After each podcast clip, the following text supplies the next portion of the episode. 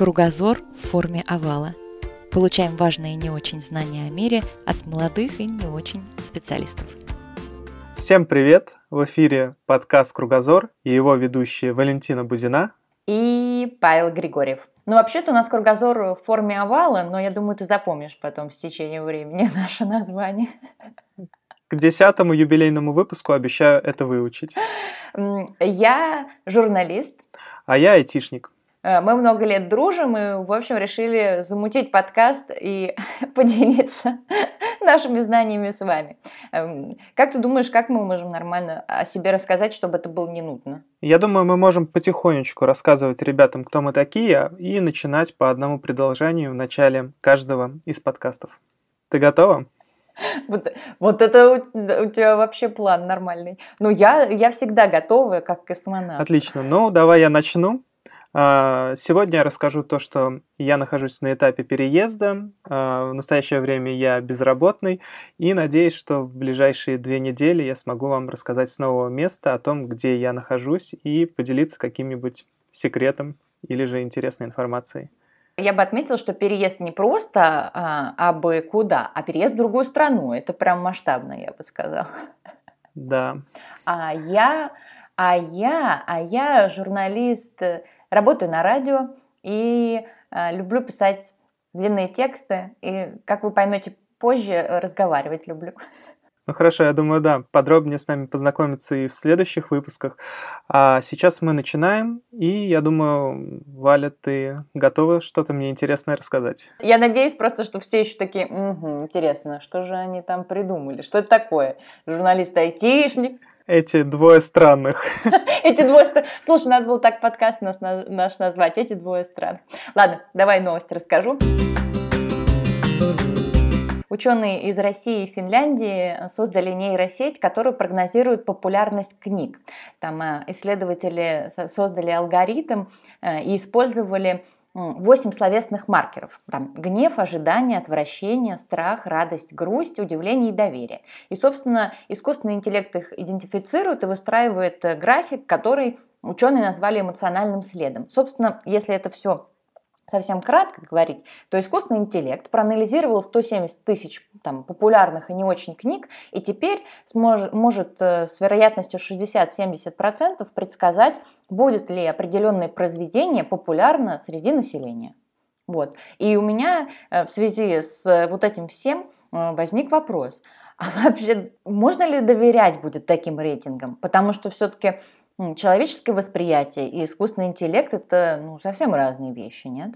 Конечно, есть какой-то а, субъективизм а, в человеческом восприятии, но сейчас, как мы видим, искусственный интеллект у нас практически везде, куда угодно его пытаются запихнуть, и, наверное, если хорошо обучат, то какой-то прикладной характер у этого решения будет. А так, я бы хотел бы, наверное, рассказать нашим слушателям то, что а, какой же у нас формат немножко ввести, да, в курс дела. А, мы готовим интересные новости, те новости, которые нам показались интересными, и, а, можно сказать, друг другу рассказываем их, а, делимся впечатлениями. Поэтому первая новость была от Валентины, и как раз вот мы, наверное, поговорим. Я мало чего знаю про эту новость а, и готовы сейчас обсудить. Так, подожди, а про искусственный интеллект ты не знаешь? Секундочку, я думала, что ты, как настоящий эксперт, э, айтишник, значит, скажешь мне, расскажешь мне, что эм, это все круто или не круто, и что, Валентина, так точно, теперь-то рейтинги только по искусственному интеллекту надо смотреть,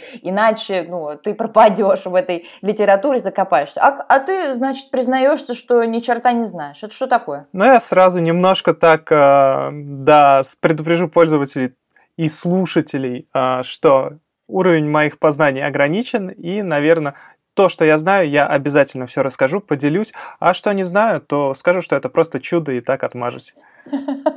Слушай, можно я тоже буду использовать такое? Это чудо, это просто чудо. Ну, ладно, так ты будешь э, доверять э, рейтингу от искусственного интеллекта или нет?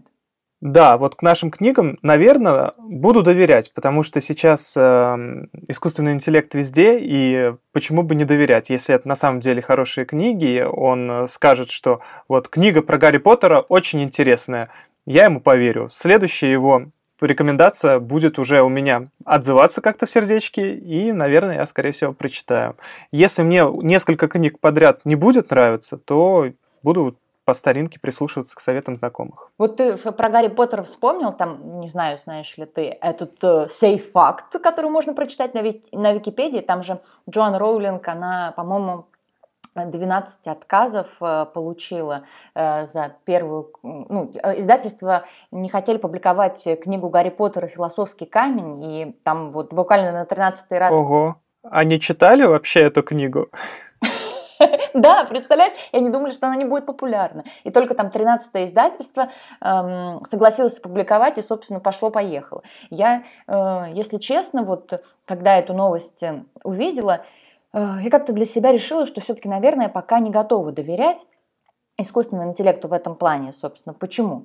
Да, круто, что этот ИИ сможет на какое-то произведение незнакомое и автор сказать, нет, давайте дадим ему шанс, это может быть популярно.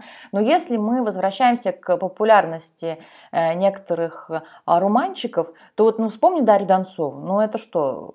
Это нельзя называть качественным чтивом, но это популярно, и я думаю, искусственный интеллект поставит это, ну, в смысле, он же правильно рассчитает. Это популярно, да. А насколько это качественно? Ну, да, я с тобой полностью согласен. То есть это, наверное, будет как своего рода рекомендательная система, когда кому-то порекомендуют Дарью Донцову, а кому-то почитать Толстого. То есть каждому своем. Если мне порекомендуют читать Толстого с этим огромным количеством депричастных и причастных оборотов на полстраницы, ой, я не знаю, это, конечно, классика, но я, честно, я не могу читать Толстого. У меня прям, я хочу плакать над страницами. Мы будем с тобой меняться книжками Донцовой, так что все нормально. Нет, я ее не читаю.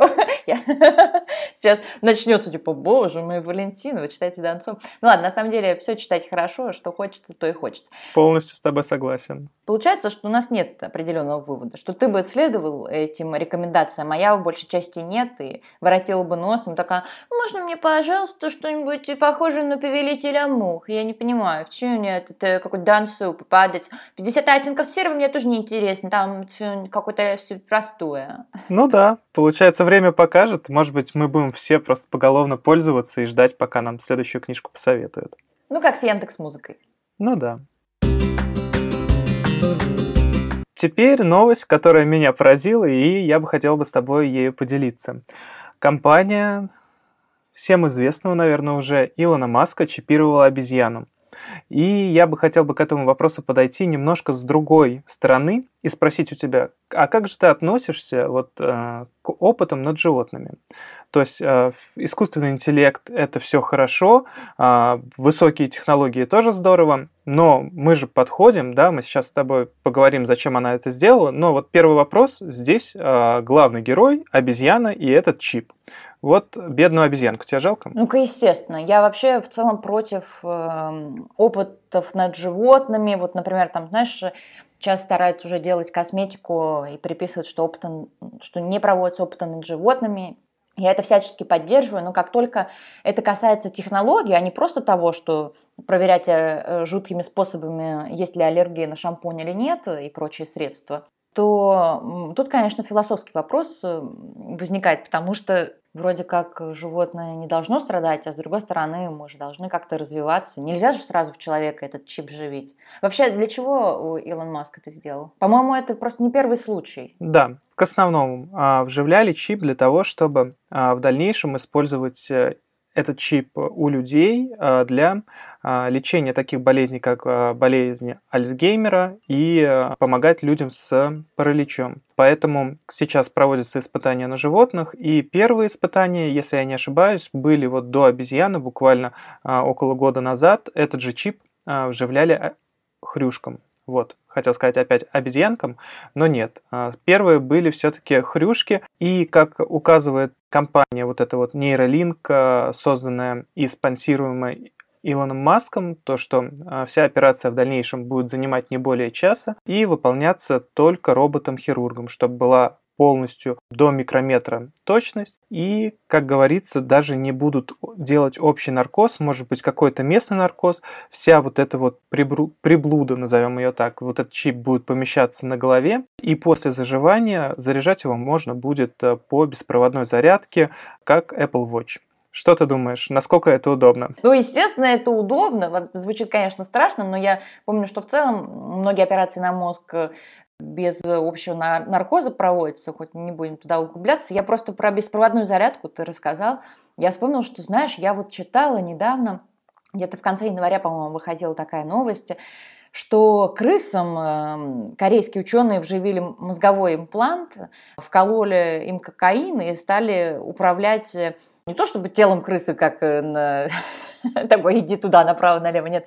Эм, стали управлять, они удаленно заблокировали воздействие кокаина на мозг. И, ну, естественно, они не для этого все это, конечно, делали, там и другие применения, но штука в том, что они тоже э, использовали беспроводную зарядку, и теперь э, это значит, не так жестоко проводить опыты над животными, потому что больше не нужно обездвиживать животное для того, чтобы зарядить какое-то встраиваемое, встраиваемое устройство в это животное, а просто ну, да, поднести к ну, к зарядке. Тут э, вопрос такой, вот ты про Маск говорил, а э, что-то в обезьяне поменялось? Вот, например, ну, то есть вот вживили ей чип, она что-то стала делать, как Маск это объяснял, или что? Ну да, помимо того, что они смогли снимать показания с мозга, то есть э, реакцию э, мозга обезьяны на какие-то воздействия, то есть когда ей дают какое-то угощение, или же когда она видит там знакомого, приятного ей человека, или там, может быть, товарища, э, они снимали вот эти вот кардиограммы, да. А также как утверждает компания, а, обезьяна научилась с помощью этого интерфейса а, управлять компьютерной игрой. То есть э, это уже управление не нажатие каких-либо клавиш, а просто, я так понимаю, сигналами, которые получаются из мозга обезьяны, а, передвигались объекты на мониторах. Я надеюсь, это был Counter-Strike, это был Counter-Strike. Да, нет? Ну, насколько, да, что предпочитает обезьяна? Я даже не знаю, может быть, был и Counter-Strike. И она такая, я хочу Fallout 3 поиграть, ну, я хочу постапокалипсис. Что? Ну да, предпочтения обезьян, так сказать, должны, наверное, выполняться. К ним отношения как заявляет компания, животные находятся в самых лучших условиях, там чуть ли не массаж им делают. Ну, ты сам-то как к этому относишься? Ты за или против таких э, экспериментов? Ну, на самом деле, а, если эксперименты, вот как ты говорила, да, косметические компании, то есть когда от жира бесится, то, наверное, против. А если данная технология испытывается на обезьянах, но в дальнейшем она поможет миллионам, то все-таки я придерживаюсь того, что ну, не на людях же начинать. Все-таки это вынужденная мера. Поэтому я надеюсь, все животные будут э, защищены, э, жить в тепле, уюте, э, и все будет у них хорошо. Правительство Японии планирует переженить холостых граждан с помощью искусственного интеллекта. Вот такой я нашла заголовок такой статьи.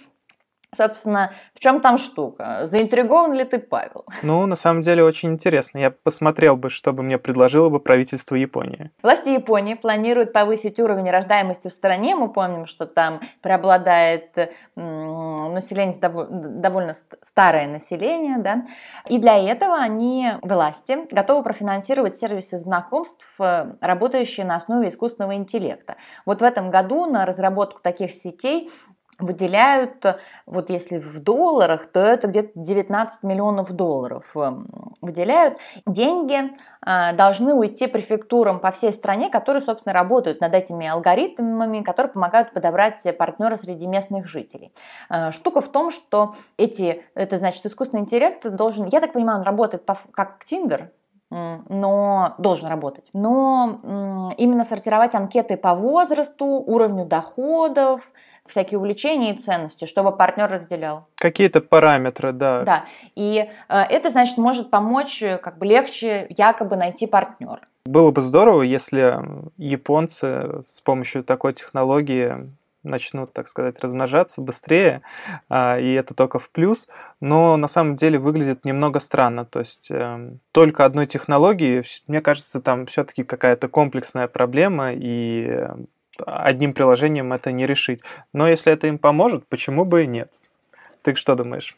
Ну, я в целом не понимаю, если честно, то есть, то есть, если ты хочешь найти какого-то партнера, чтобы там вместе э, жить, там, не знаю, вдруг, если ты там боишься одиночества, да, партнера, но чтобы эта технология помогла найти любовь, и ты такой, о, да, я хочу э, детей завести с этим человеком, на это же, да, власти Японии как бы делают упор.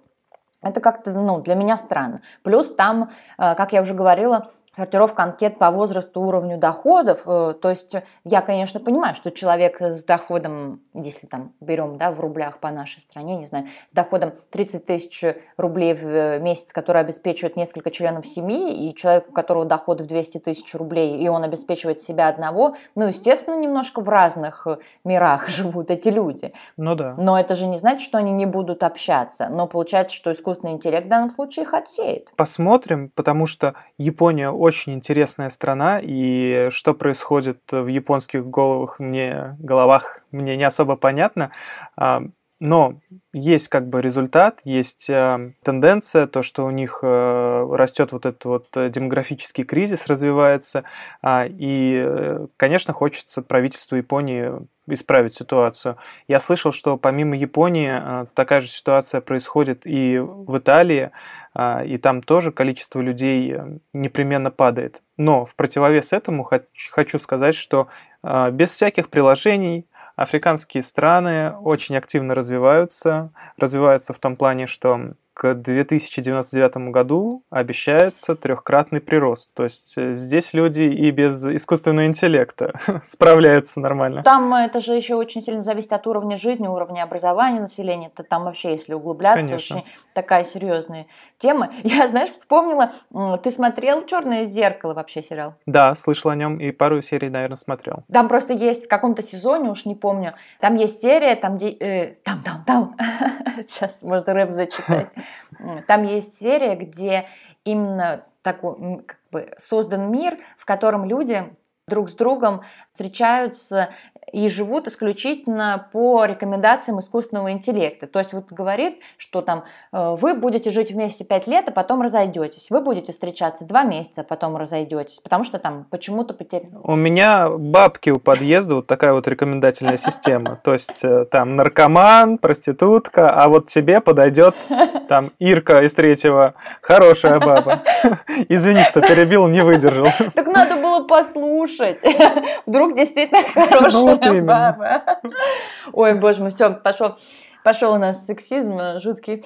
Так вот, в общем, этот э, сериал, мне понравился, там хороший, в конце уж не буду спойлерить, что там как очень советую, даже эту серию, мне кажется, я тебе найду, кину, потому что там именно конфликт в том, что люди не согласны с решением искусственного интеллекта и пытаются это как-то решить. Вот. Просто я прям не могу представить, чтобы мне сказали, а вот ты будешь жить с этим человеком, э, потому что он любит круассаны, как ты. Конечно, все это должно быть как-то естественно, ну вот ненавязчиво, иначе вот вся романтика ну, пропадает. Ты как бы общаешься с человеком, и даже у него, если есть какие-то изъяны, то ты должен решить, готов ли ты с этим бороться. Но мы сейчас уйдем в такую тему, и, может быть, это будет отдельный выпуск. В сопли ушли! Да, в сопли. Мы ушли в сопли. Эх, хотели, хотели э, обсуждать новости IT-мира.